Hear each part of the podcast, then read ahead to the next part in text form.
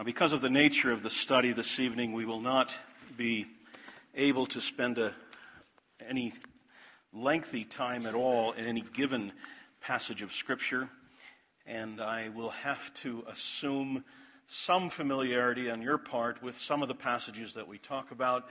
I promise not to do that in, in the future sessions, but this evening, in order to cover the breadth of the material, we will have to do that. But I would like to take time to read through Romans chapter 6 verses 1 through 14. What shall we say then? Are we to continue in sin that grace may abound? By no means. How can we who died to sin still live in it? Do you not know that all of us who have been baptized into Christ Jesus were baptized into his death? We were buried, therefore, with him by baptism into death, in order that just as Christ was raised from the dead by the glory of the Father, we too might walk in newness of life. For if we have been united with him in a death like his, we shall certainly be united with him in a resurrection like his. We know that our old self was crucified with him in order that the body of sin might be brought to nothing, so that we would no longer be enslaved to sin. For one who has died has been set free from sin. Now, if we have died with Christ, we believe that we will also live with him. We know that Christ, being raised from the dead, will never die again. Death no longer has dominion over him. For the death he died, he died to sin once for all. But the life he lives, he lives to God. So you also must consider yourselves dead to sin and alive to God in Christ Jesus. Let not sin, therefore, reign in your mortal bodies to make you obey their passions. Do not present your members to sin as, as instruments for unrighteousness, but present yourselves to God as those who have been brought from death to life, and your members to God as instruments for righteousness. For sin will have no dominion over you since you are not under law, but under grace. Let's look to the Lord in prayer. Our Father, we're thankful for the great subject that we have this evening. We're thankful for what you have provided for us in Christ. And we ask that you would help us in this hour to gain a greater appreciation of that. As we look into your word indirectly this evening through the teaching of one of your servants in the past, Still, we look into your word and we ask that you would teach us by it and make us more like Christ as a result. We pray in Jesus' name. Amen. Well, Ryan suggested I give a brief biographical sketch of B.B. Warfield. Before we get into this, it will be very brief. Benjamin Breckinridge Warfield is perhaps best known as the theologian of the doctrine of inspiration. He died in 1921. He had taught at Old Princeton Seminary for the previous 34 years or so. And he was known as a towering theologian in his own day. And he's known as the, doc- the theologian of the doctrine of inspiration because, in very many respects, that was the issue of the day. And he, more than anyone else in the history of the church, has given a massive uh, exposition and defense of that doctrine. In God's good grace, He raises up men like this occasionally to become something of a watershed moment in the history of a given doctrine. And Warfield is that doctrine, is that theologian in reference to the doctrine of inspiration. But he is much bigger than that. He was a towering scholar, a towering theologian in his own day in my research, I spent many hours looking through the old journals of the day, and it's interesting to see some of the references to him by other scholars of the day. And you get the feeling that other scholars of the day wrote feeling that Warfield is kind of looking over their shoulder as they write, because they'll make references, by the way, to the theologian at Princeton or the theologian in New Jersey or something like that. And you get this feeling that, that they felt his presence. Uh, he was that kind of a theologian a towering scholar on so many fronts and a towering theologian. What is interesting, though, is that he was not only a man who was massively informed, but he was what I like to call a theologian of the heart as well. And one of the things that attracted me to the study of Warfield is that he is on the one hand, a first class exegete, handling the scriptures so well, and uh, powerful, brilliant insights into the scriptures. And on the other hand, you find with that just a heart for Christ that won't quit and pulsing through his works is just this sense of dependence on Christ and a passion for Christ that really is quite contagious. And I, I really, in many ways, fell in love with him and have enjoyed my, my work with him thoroughly. Old Princeton, as we call it, Princeton Seminary, started in 1812, and the plan of the seminary mentioned that there are two objectives to the seminary. One is to provide is to produce men of great learning, men of literature, men who are able to defend the faith against all of the various onslaughts of the faith that were coming at the time. They wanted their graduates to be very well informed, very well trained, so that they could defend the gospel. And they also wanted at the same time to produce these same men who were men of deep piety. Men of great learning, men of deep piety, so that they could minister the Word of God as a true minister of the Word of God ought to. In many respects, I think B.B. Warfield models that ideal of old Princeton. Massively informed man, a scholar of scholars, and recognized so even in his own day, and at the same time, a humble Christian who, in his heart of hearts, sensed very deeply that he was a sinner rescued by divine grace through the blood of Christ. Now, you see a lot of this in his works. He, if you are a pastor here, I strongly would urge you to read, if you haven't already, his uh, little work, The Religious Life of Theological Students. Uh, just a wonderful classic. You will find your heart beating faster at times as you read through it. It is one of those works that deserves to be read over and over again for any theological student and for any pastor. You'll see this kind of thing also in another work of his, Spiritual Culture in the Seminary, also various sermons of his, hymns that he wrote. Uh, and, and, even in his more scholarly articles at times, you find him uh, revealing this great heart for Christ and the passion uh, that he feels for him. And he uses, he loves to use the language of adoring Christ and things like that, very doxological in his approach to it all. For Warfield, Christianity was very much, very much a, an experiential religion. It was a revealed religion first, and so therefore it's a creedal religion. There are propositions to defend and all of that. But along with that, Christianity is in every sense an experiential religion. And you see that in some of his books of sermons. Um, that's what I try to bring out in my, my book, B.B. Warfield and the Christian Life. One of the prominent themes that you find in Warfield is this notion of dependence. He loves to speak about dependence. Religion is dependence upon God. Evangelical religion, in particular, is dependence upon God.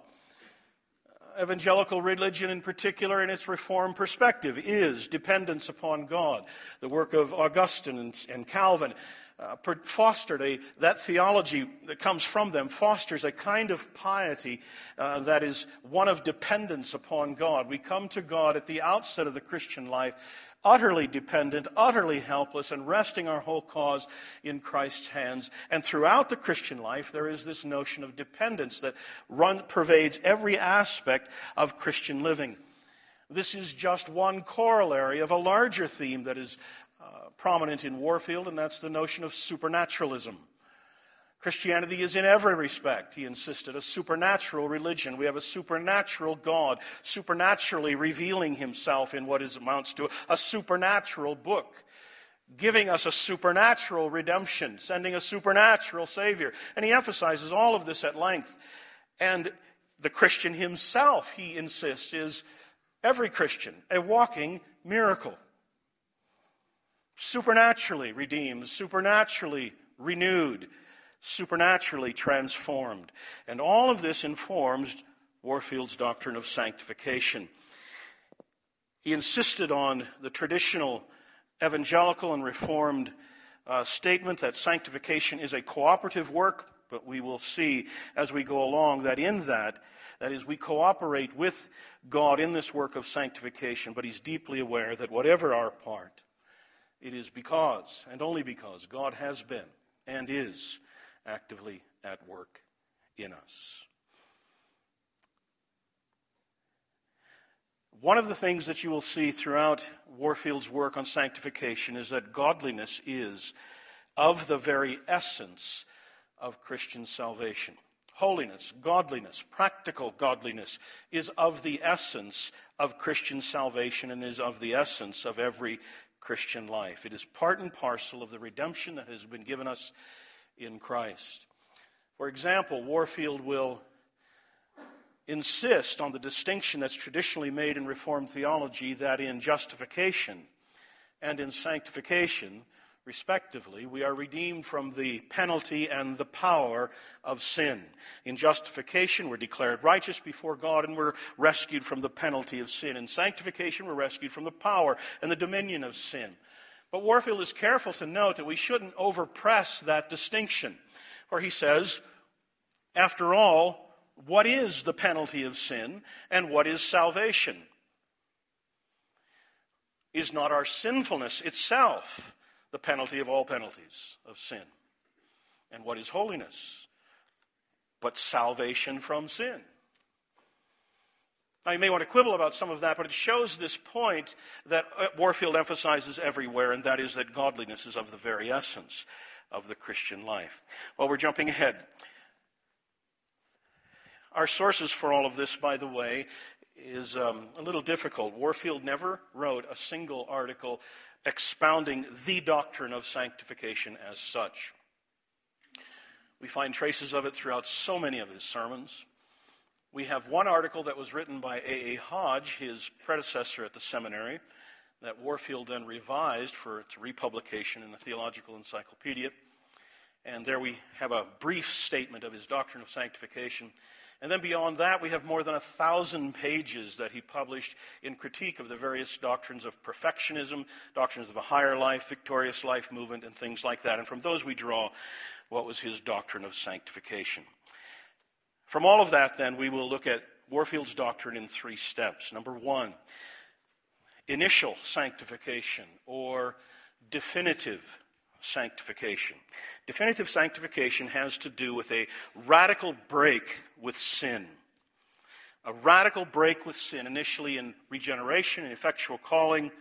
The terminology of definitive sanctification is actually, actually something that came from a later theologian by the name of John Murray, who articulated this well, and he's famous for the one as promoting this doctrine. And that is that at the outset of the Christian life, sin's dominion is broken, sin's grip over us is broken. Before, we were only under sin and could not not sin. But in, at the outset of the Christian life, that reign of sin over us has been broken. And there are many passages in the New Testament that speak to this effect. For example, in 1 Corinthians chapter 1, uh, verse 2, Paul makes two expressions that speak of this. He refers to the Corinthian believers as saints sanctified in Christ Jesus. That is, already we have been set apart to Jesus. Now, there is some question as to whether or not Warfield understood sanctification in this sense exactly. He certainly spoke in terms of progressive sanctification. He spoke in terms of final sanctification, as we will see. But did he speak in terms, specifically, did he use this word sanctification to refer to what we now call definitive sanctification? And I think he did, and there's several reasons. One, he used, in this Hodge article that he rewrote, he gives the definition of sanctification like this The work of God's grace by which those who believe in Christ are freed from sin and built up in holiness. The work of God's grace by those who be, by which those who believe are freed from sin and built up in holiness, freed from sin, and built up in holiness. It is not only a progressive thing, but it is something that begins at the outset of the Christian life when they are freed from sin. One of his chief criticisms the perfectionist movement and the higher life movements and all of its varieties is that it taught that a man could be a Christian and yet still be under the dominion of sin. This was a point he insisted on. And he referred to Romans chapter 6 in this regard. This was a favorite passage of John Murray in expounding that doctrine, and, and Warfield referred to it as well, although not as extensively. The passage here, I think many of you are familiar with. Paul has been dealing with the doctrine of justification as it flows out of our union with Christ. That's Romans chapter 5, especially the second half of the chapter. And he comes to the conclusion that where sin abounded, grace superabounded. Wherever there's sin, there's more grace.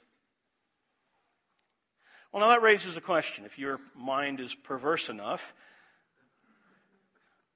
if more sin means more grace, well, let's sin more. We get more grace. That makes sense.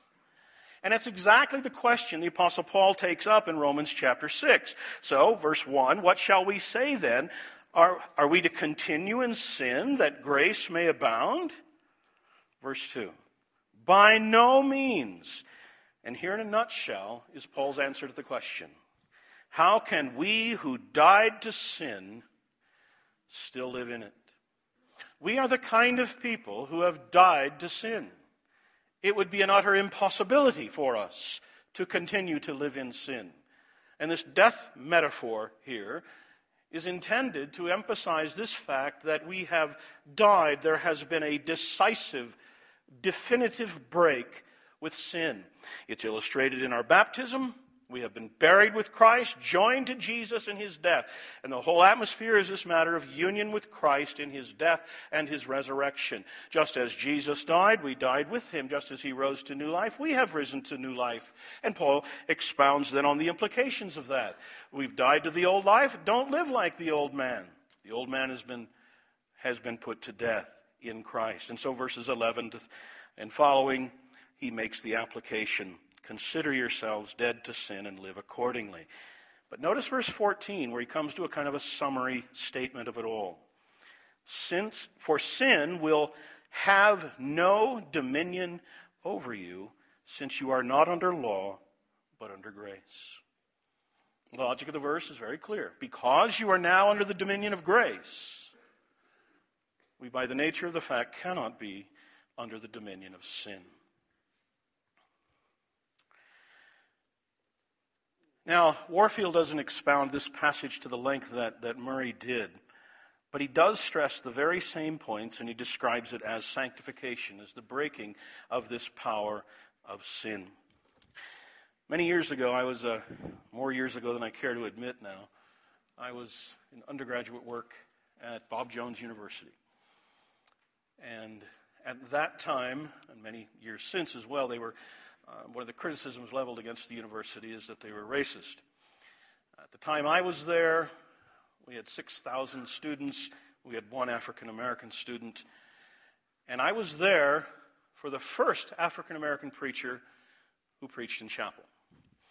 He came in to speak, made a lot of humorous remarks about how he'd come to change the complexion of things at Bob Jones University, things like that. And after some appropriate remarks, he said, Open your Bibles, please, to Romans chapter 6. Title of my message is I Am Still a Slave. I've Just Changed Masters. And he gave a wonderful exposition of this passage of Scripture here, the point of which is to say, Since I have died with Christ, the old life has gone, and I now live a new life in Christ. That is to say, sin's grip has been broken. Warfield stresses this matter of our union with Christ in other places, 2 Timothy 2, verse 11. If we have died with him, we will also live with him. 2 Corinthians 5, verses 14 and following. Uh, he died so that those who died with him would live for him, and so on.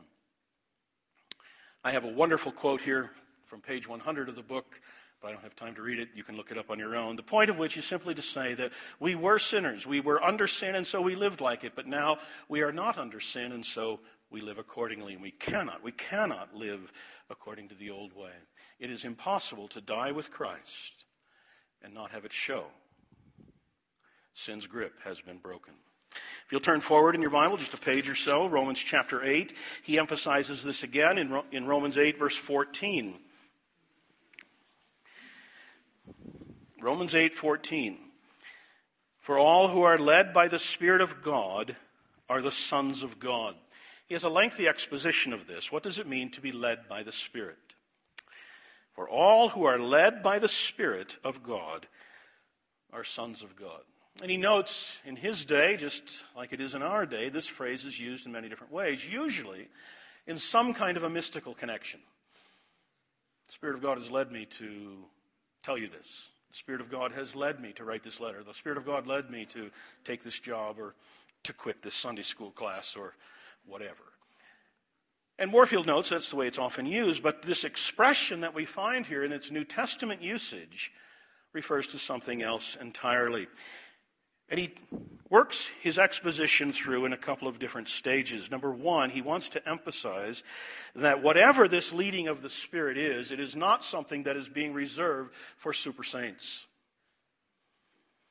It is not something that only the most mature Christian enjoys. Whatever the leading of the Spirit is, this is something that is given to every believer. We find that in verse 14. All who are led by the Spirit of God are the sons of God. That is to say, this is one of the defining factors of what it is to be a child of God. The Spirit of God leads. That's what Paul has been emphasizing in this passage. You see it in verse 9 very clearly that if you don't have the Spirit of God, you don't have Christ either. This is what it means to belong to Christ. We're led by the Spirit of God.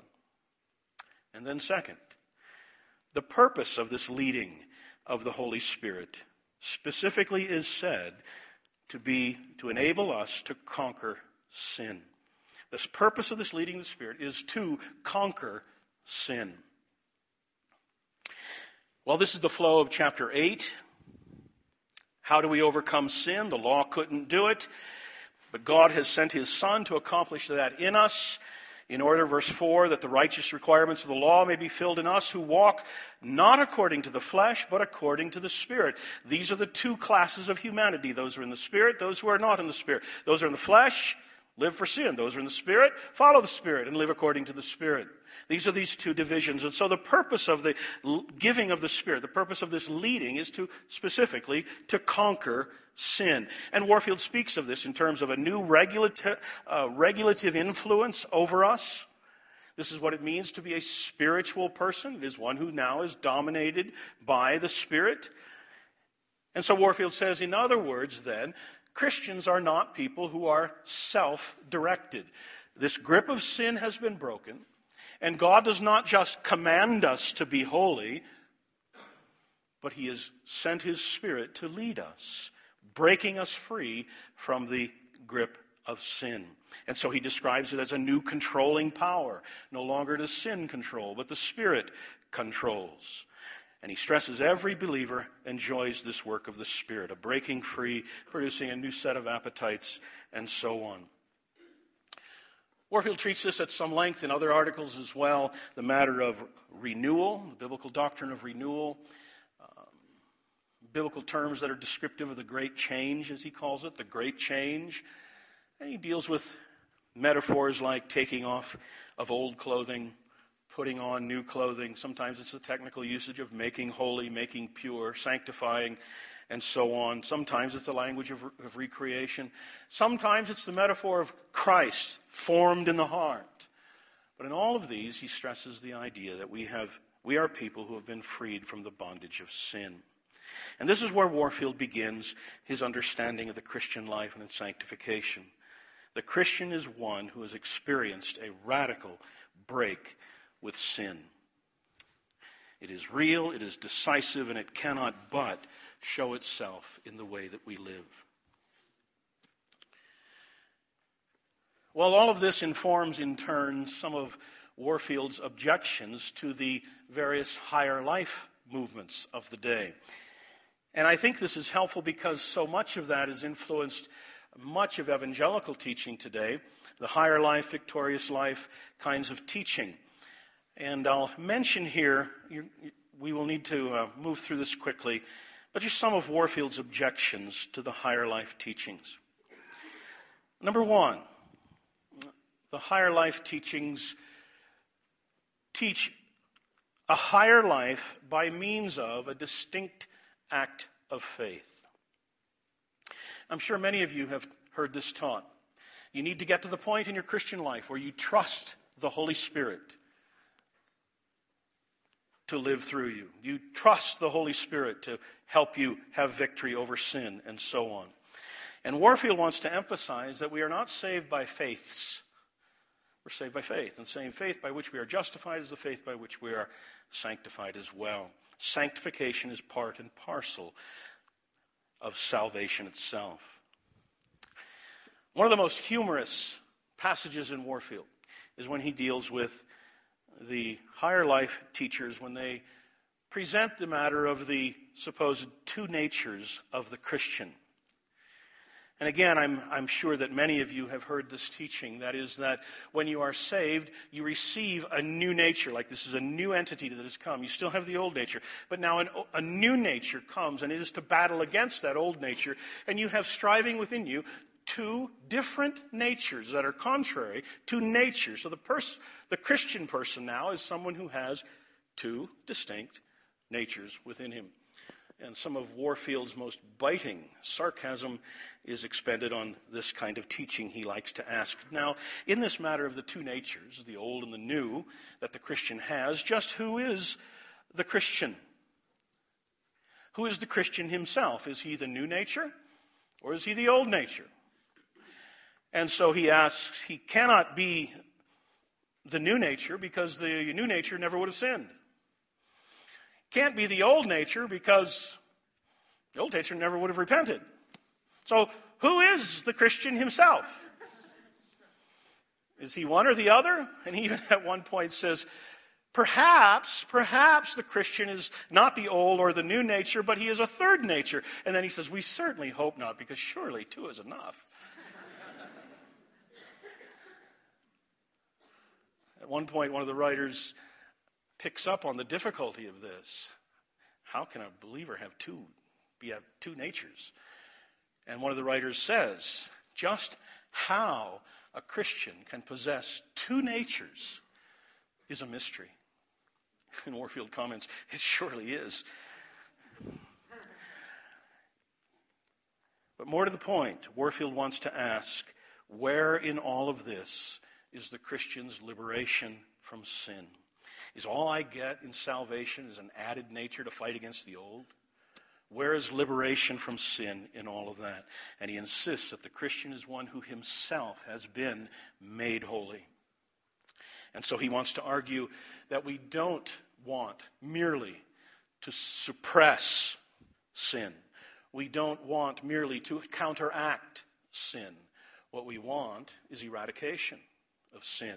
And that has begun in the life of every believer. Well, again, this is where we Warfield begins in his understanding of the doctrine of sanctification. At the very outset, God liberates his people. And for Warfield, the very first step in progressive sanctification is to recognize not what you can do. Let me start over.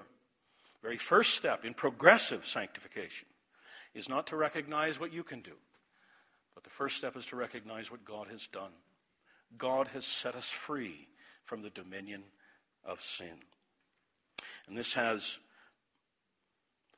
massive ramifications, one of the most important of which is you do not have to sin. You are no longer under sin's authority. Well, that brings us then to progressive sanctification progressive sanctification. Warfield loves to speak of salvation being given in stages. He says this very often. He doesn't take any time to expound it at great length, but he says it very often. Salvation is given in stages. I would love to have seen a, a lengthy exposition on his part of 2 Corinthians chapter 3 verse 18 where we look into the scriptures and see the image of Christ and are transformed into that image from glory to glory. He appeals to that verse on several occasions, but he doesn't take time to expound it at length. And this is where he insists then we don't have two kinds of Christians, spiritual and carnal, as it's taught so often, but we have Christians at every possible point in the spectrum, being transformed from, image, from glory to glory, salvation being given in stages. But in progressive sanctification itself, what he emphasizes most is that it is a cooperative work. We are here in Romans chapter 8. It is a cooperative work, and he wants to be careful not to be under, misunderstood here. So look at Romans 8:14 again. All who are led by the Spirit of God are sons of God.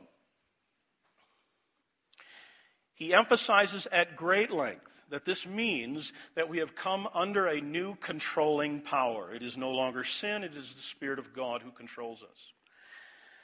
But not to be misunderstood. He turns a corner then in this exposition and he emphasizes that this controlling influence of the Spirit is not a substitute for our own activities. And he plays with this term to be led of the Spirit. He says, on the one hand, we're led by the Spirit, not just guided. The Spirit doesn't just say, go there. We're led by the Spirit. But then he says, neither are we carried by the Spirit or dragged by the Spirit. Now, he says both of those terms have important use in the New Testament. Carried by the Spirit is an important statement in 2 Peter chapter 1 with regard to the doctrine of inspiration. The people who wrote the scriptures, the holy men of God spoke as they were carried along by the Holy Spirit. But that's not this. Dragged by the Spirit, he makes reference to John chapter 44, uh, John chapter 6, verse 44. No man can come to me except the Father draw him. But that's not this. Led by the Spirit. And so he goes to other places in the New Testament to find out where this word has been used, and he gives some illustrations like an animal being led on a rope, a prisoner being led to prison, or a blind man being led somewhere. In each case, he emphasizes, playing with this term more, that there is a controlling influence by the Spirit that has come but our part in the progressive outworking of that is we must cooperate and we must do the walking.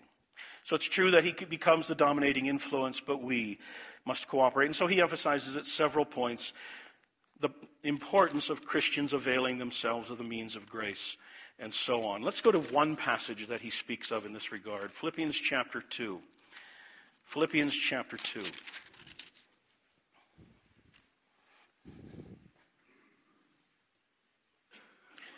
Philippians 2, verse 12. Therefore, my beloved, as you have always obeyed, so now, not only as in my presence, but much more in my absence, work out your own salvation with fear and trembling.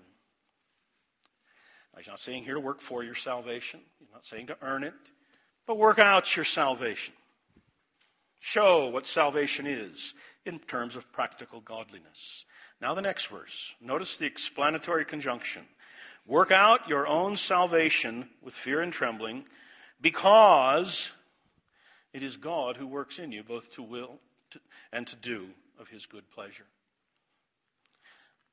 Now, Warfield mentions here clearly Paul is speaking in terms of the Holy Spirit, his work in us. Holy Spirit's not mentioned, but clearly this is God working in us. But notice where our responsibility is grounded. It is our responsibility to work out our salvation. We must strive against sin, we must strive to attain holiness, and so on. Why? Because God is at work in us to accomplish exactly that. And there is where our responsibility rests. God is at work to do this. We must then work accordingly. Well, this in turn brings Warfield into conflict with the higher life doctrine of the suspended will or the passive will. Again, I'm sure many of you have been taught this at various points, uh, where we are taught that we really shouldn't try to be holy because it's beyond our capability. Only God can do that, and what we must do is let go and let God do this. Let go and let Jesus live the holy life for you. Let go and let the Spirit of God do it.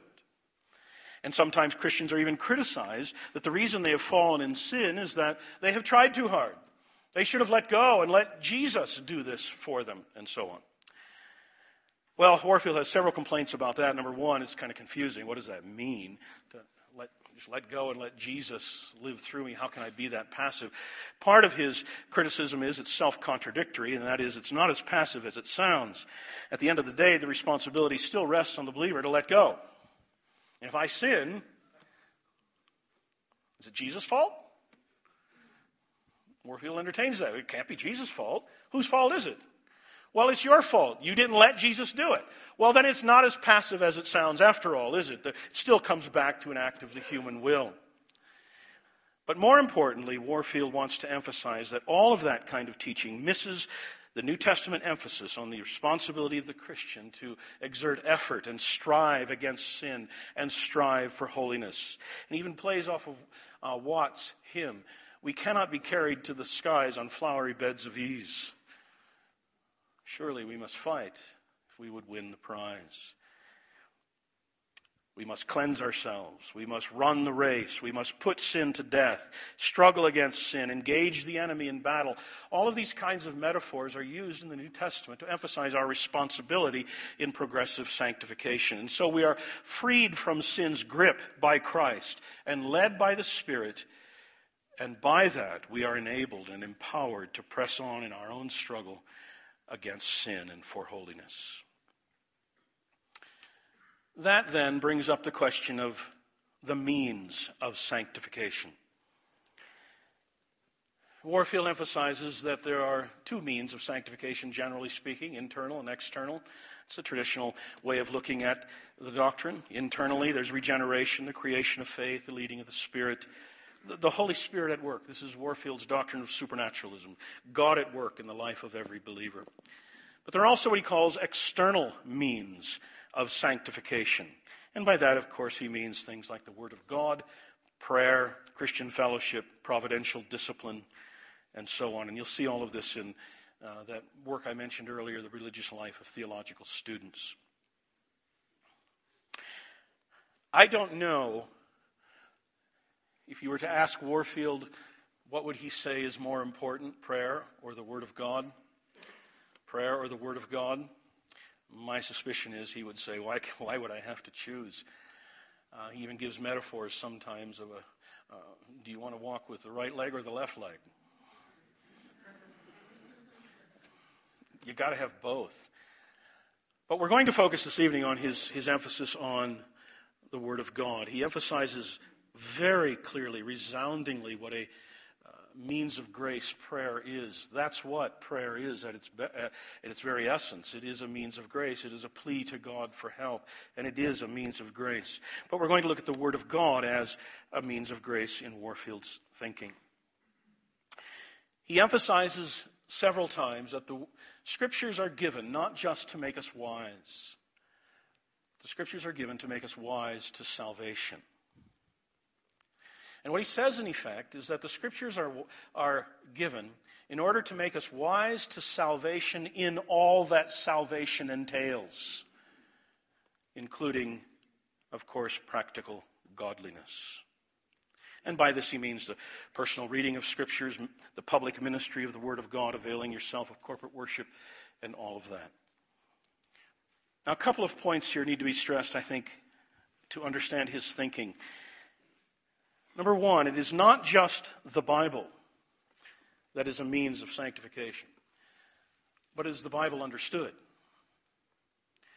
Or, we could say it better, I think, to reflect his thinking it is the Bible understood ever more deeply. That is, Christian theology is designed to promote worship, and godliness. And there is no virtue and there is no sanctifying help in reading the scriptures if you don't understand it. And here Warfield takes on something that is really very contemporary. I know you have all heard the disjunction between what we might say doctrine and devotion. We need to have our quiet time Turn away from your serious studies. Don't let your studies keep you from your quiet time. Don't let your serious study the scriptures keep you from your quiet time.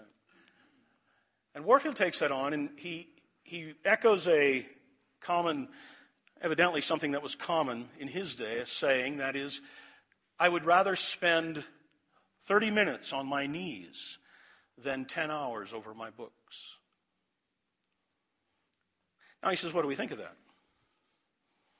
I would rather spend 30 minutes on my knees. It would be better to spend 30 minutes on my knees than 10 hours over my books. Warfield says there's only one way to answer that. What? Rather than 10 hours over my books on my knees? And he'll have nothing of that disjunction. But always he's insisting that we must give ourselves entirely to a deeper understanding of the Word of God. If we don't do that, we will be missing what it is designed to give us. And so, for example, if the truth of God's sovereignty is intended for our comfort, then we should wholeheartedly search out an understanding of God's sovereignty and God's providence and so on in all of its fullness. If part of godliness, if it is essential to godliness to trust in Christ, then certainly it is to, to the promotion of our godliness that we search out all of those reasons given in the Scriptures uh, concerning the person and work of Christ that make him so trustworthy. And so on, he emphasizes that it is an ever deepening understanding of the Word of God that brings us to worship him as we sh- should and to new levels of godliness. And so it is not just for some academic kind of interest that we give ourselves to understanding the scriptures ever more deeply, but it's, it, is what is intended for our spiritual advancement. And so, if Christian truth, he emphasizes, is essential to the Christian life, then increased understanding of Christian truth is essential to advancing godliness. And so he says the character of our theology will, be, will shape the character of our religion. If we have no doctrine, we will have no Christianity. If we have scanty doctrine, we'll have scanty Christianity. If we have profoundly informed convictions, he says, we will have a solid and substantial Christianity. And he emphasizes that any defect or any lack of understanding on our part brings us that short of being able to worship God as we are intended to. So, the character of our religion, he says, is, in a word, determined by the character of our theology. It is not a mere academic interest, but it's in the interest of the religious life itself, in the interest of genuine Christian living and Christian experience, that we seek increasingly to understand God's self revelation in the Scriptures more completely. Let me take it one more step. In Warfield's thinking, it is not only the scriptures being understood ever more deeply that brings us to new levels of godliness and greater experience of the Christian life. It is in particular an increasing understanding of gospel truth, we may call it, gospel truth, that brings us to new levels of godliness and faithfulness. Now, on one level, Warfield is a wonderful one for seeing all of Christianity in its redemptive context. He loves to say Christianity is a redemptive religion. That's what it is in itself. And so he has this wonderful ability to see every aspect and every domain of, of Christian thought within this redemptive context. And he's wonderful in that way. But our point here is something more than that. And that is, as he says, Christian obedience is rooted in an understanding and an appreciation of the self sacrificing love of Christ for us. Christian obedience is rooted in an understanding and an appreciation of the self sacrificing love of Christ for us. And there is nothing better suited for our improvement than an increasing acquaintance with the love of Christ in his work for us in saving us. And so, for example, Warfield wants very much to stress that the word re- redemption means ransom. When Christ redeemed us, we are to understand that it is a ransom for us. And we need to understand that the ransom price in purchasing us was the blood of Christ.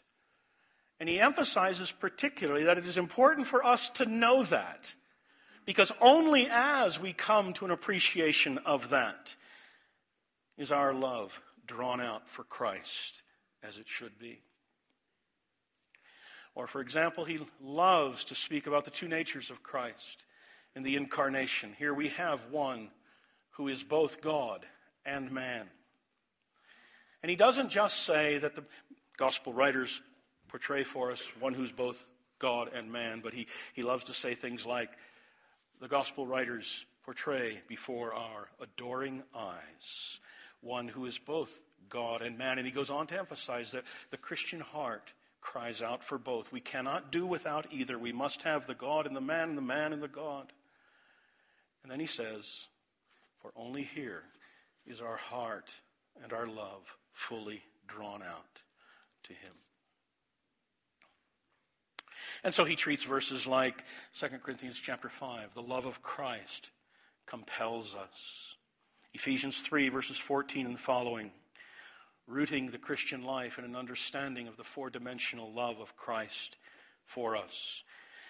Let me give you one of my favorite, and that is Titus chapter 3. Titus chapter 3.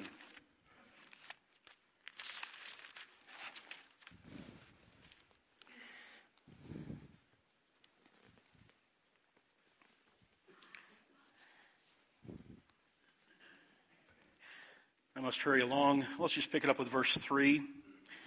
For we ourselves were once foolish, disobedient, led astray, slaves to various passions and pleasures, passing our days in malice and envy, hated by others and hating one another.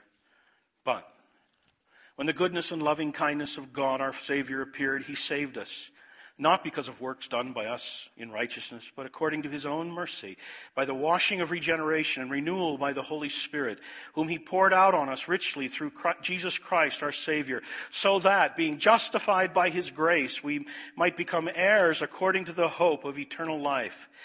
The saying is trustworthy, and I want you to insist on these things. That is, this preaching of justification by grace and the greatness of God's provision for us in Christ. I want you to preach this grace of God in Christ so that those who have believed in God may be careful to devote themselves to good works. Isn't that interesting? And he talks to preachers in this regard. Do you want your people to live godly lives? Preach the gospel to them. Nothing will fuel it more than that. And he emphasizes that we live unto Christ to the glory of God, not out of a vacuum, but out of a mind and a heart that has been inflamed by an understanding of God's goodness in his saving activity in Christ. This is what fuels Christian living from beginning to end. And so for Warfield, holiness is an outworking of the gospel in two senses. One, it is what the gospel promises. And number two, it is what fosters holiness as well. Let me read you one quote from him where he's exhorting ministers Deal with people on a low plane and they may sink to that plane and become incapable of occupying any other. Cry to them, lift up your hearts, and believe me, you will obtain your response. It is a familiar experience that if you treat a man as a gentleman, he will tend to act like a gentleman. If you treat him like a thief, only the grace of God and strong moral fiber can hold him back from stealing. Here's his point Treat Christian men like Christian men. Expect them to live on Christian principles, and they will strive to walk worthy of their Christian profession. His point, and the whole context of it, is to stress that when we preach to people to emphasize the goodness of God to them in Jesus Christ, nothing will more inflame their souls to live faithfully for God. There's a long passage in Archibald Alexander's works, uh, predecessor at Old Princeton where he emphasizes the same thing, where he exhorts ministers concerning their frequent mistrust, mistrust of the grace of God. And he emphasizes the need to remind Christians of the grace of God by means, uh, becoming then a means of sanctification for them. Put another way, then, the best way, according to Warfield, to bring people to Christ, uh, the people of Christ to obedience and increased holiness is to remind them of the provisions in Christ that God has given to them. Now, having said that, I need to say that Warfield would never hesitate to say ought. And he would never hesitate to emphasize Christian responsibility. And you can see that in some of his sermons, like in 2 Corinthians 7 1. Let's cleanse ourselves from all uh, filthiness of the flesh and spirit. He titles the message New Testament Puritanism. Uh, messages like God's holiness and ours, where he emphasizes God's holiness and we are to imitate that holiness. Warfield is not slow at all to emphasize Christian responsibility. But he would have us understand these imperatives in light of the provisions that have been given to us in Christ. Obligation is grounded in the provision of Christ. Well, we must hurry on. Number three, we have had initial or definitive sanctification. Number two, progressive sanctification. And number three, final sanctification. This is a heavy emphasis in Warfield, a heavy point of emphasis. One leading criticism that he had, I think I've said that before, leading criticism he had of, of the perfectionists. He had several leading criticisms, I guess. Is that the perfectionists were too impatient. God will give us perfection, he insisted. But be patient. In his time, he will give it. And he reminds us over and over again that we will get there. And he speaks of it even in longing kinds of tones. And he urges us to look to Christ for incentive to holiness. But more than that, also, he urges us to look to Christ, to see in him not only a model, but to see in him the forerunner, the one who, will, who was in his earthly life all that we will become by his work for us. And he speaks of him as our forerunner and showing us himself in his own life all that we will become in him. Warfield has a wonderful sermon from 1 Thessalonians 5, verses 23 and 24, entitled Entire Sanctification. May the God of peace sanctify you wholly. May your whole body, soul, and spirit be preserved blameless unto the coming of Jesus Christ. And for the first, probably two thirds of the sermon, he outperfects the perfectionists. And you wonder, where is he going with this? Paul is praying that the Christians will be perfect. And just when you think, Warfield, you've gone too far, or maybe Paul, you've gone too far in your prayer, the other shoe drops. Faithful is he who calls you, who also will do it.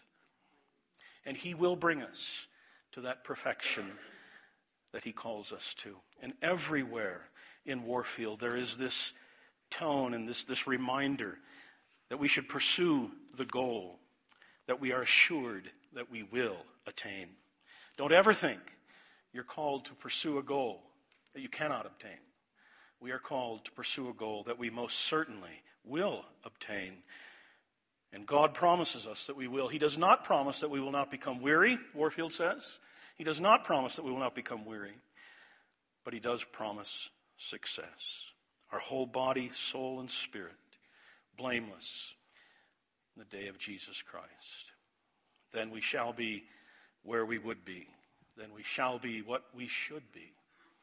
Things that nor, are not now nor could be soon shall be our own. Brothers and sisters, what kind of a gospel is this? In what other race, in what other competition did this judge come up to you at the very starting line, pull out a trophy, show it to you? Show your name inscribed on it. He says, now go out, you're going to win this. Now go out there and run. And it's what's given to us in Christ, and Warfield loves to emphasize that exactly. The child of God, freed from sin's grip, set out in our privilege, in our Christian life to be like Christ, given us every enablement for it, directing our attention to Christ in it all, enabled by the Spirit with every assurance that we will achieve the goal. Amen.